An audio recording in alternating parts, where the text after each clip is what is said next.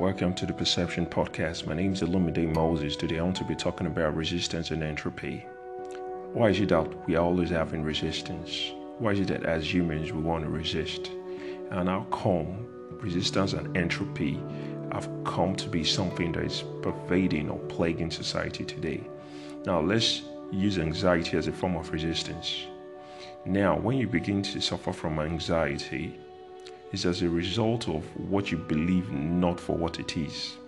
When you begin to believe what is not for what it is, then you begin to develop anxiety. And that's what Carl Jung was talking about. He said the conflict of the past is not the same thing with the conflict of the here and now. I repeat what Carl Jung said. Carl Jung said the conflict of the past is not the same with the conflict of the here and now meaning what has happened to you in the past is what shaped what you've come to suffer today. They are not the same. They are very different, and is a result as is a result of environment and society. For instance, if a child is physically, sexually, or verbally abused, the child will not say, It's because my parents are bad that's why I was physically, sexually, or verbally abused. Rather, they would say the world is bad. That was physically, sexually, and verbally abused. And they look for a way around it to survive. And that's what society is all about. And that's what is causing the form of neurosis, or we have neurotics, and why people are having anxiety, why people are having mental health issues today. Is because we must be willing to change. Let's also look at resistance from the point of Katherine Hornheim when she talked about self analysis because she was a psychoanalyst of the 20th century. Now, self analysis is something similar to what Carl Jung was saying. If an oak tree grows up in the right environment, it will grow innately. But if we are being perturbed or disturbed or being influenced by the environment in a very negative way, then we are also we are not going to grow innately. We are not going to grow the way we want to be. Just like an acorn tree, if it's given the right environment, is going to grow to become an oak tree. But we as human beings, if we are not in the right environment, we are not able to grow in, a, in, in an innate manner or grow the way we're destined to be. There are factors that influences and affect us. Now, if we are going to have issues such as, such as anxiety, then how are we dealing with it? Then how do we come to terms with it? These are the real issues of societies. These are the real things we need to be talking about.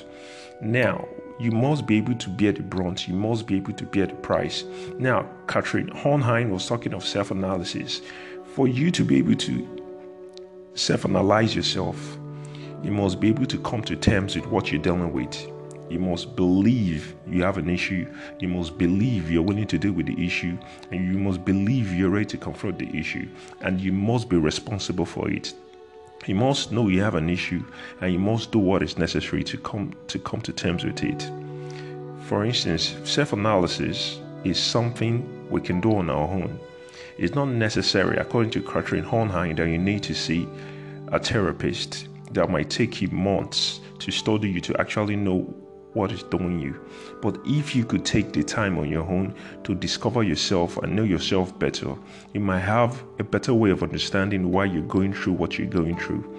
And I don't know if others believe that, but I share the same philosophy with Katherine Hornheim. I really feel that if you're able to take time to know yourself and do a self analysis and do not blame others for what you have become, in as much as society or environment has influenced you to become neurotic or to suffer a form of mental health does not mean you should not come to terms with it. The first thing is to accept it. The second thing is to understand it. The third thing is to deal with it. And I believe in that same philosophy with Katherine Hornheim. I really believe that if we have to deal with anxiety, we must come to terms with the real issue we must practice self analysis. There are some parts we don't want to think about, depending on what we've experienced or what we've gone through. But if we are not ready to take the bull by the horn, if we are not ready to deal with the real issue on hand, are we going to really practice a successful self analysis? People believe self analysis is not easy, but I believe it's much more better because I myself, I always feel this dread if I want to go to the bank because I, I suffer from a form of social anxiety.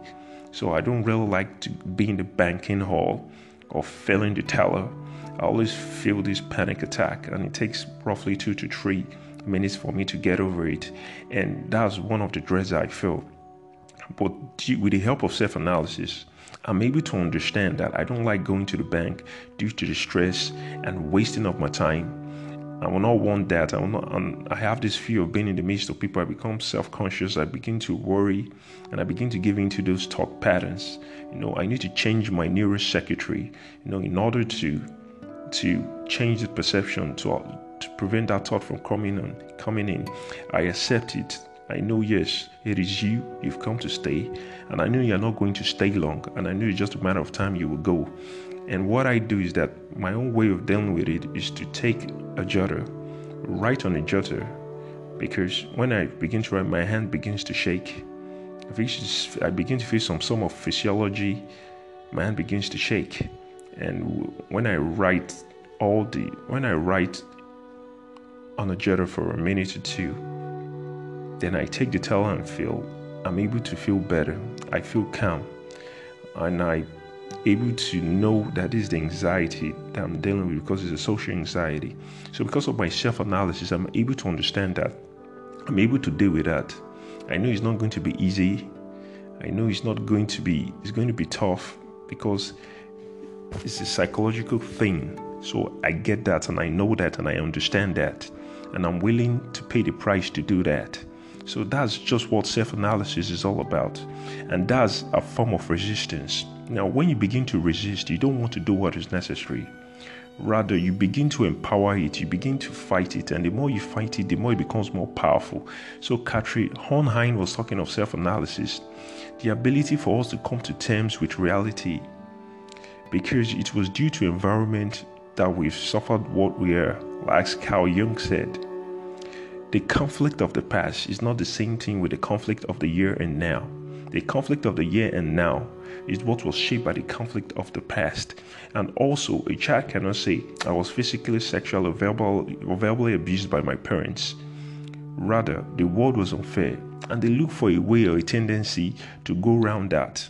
So, if you're not ready to deal with the issues, if you don't want to come terms, if you don't want to come to terms with the real issue, then definitely we are going to have a big problem in our hands. So, this is a form of resistance. This is resistance. The moment we don't want to deal with the issue on ends, it is a form of resistance and it also becomes a form of entropy. We begin to operate below who we are because we don't want to come to terms with the reality. You know, this this is one of the biggest problem we are having today. So we need to come to terms with the reality of what we're dealing with. As Carl Jung said, I'll repeat, the conflict of the past is not the same thing with the conflict of the year and now. The year and now is what we need to deal with, and it has been shaped by the conflict of the past because what you've come to accept unconsciously without knowing that is what it is, is what has come to shape what you've accepted as reality, which is not. So, what have I been talking about? I've been talking about resistance in the form of entropy.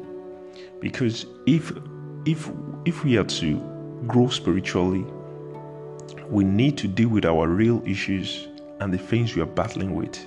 Only when we can battle with those things, then we begin to operate on top. But if we know, if we fail to address the things that matters to us, or our anxiety or our mental health issues or challenges, remain where we are. Thank you very much. Remain blessed. I hope you enjoyed this podcast.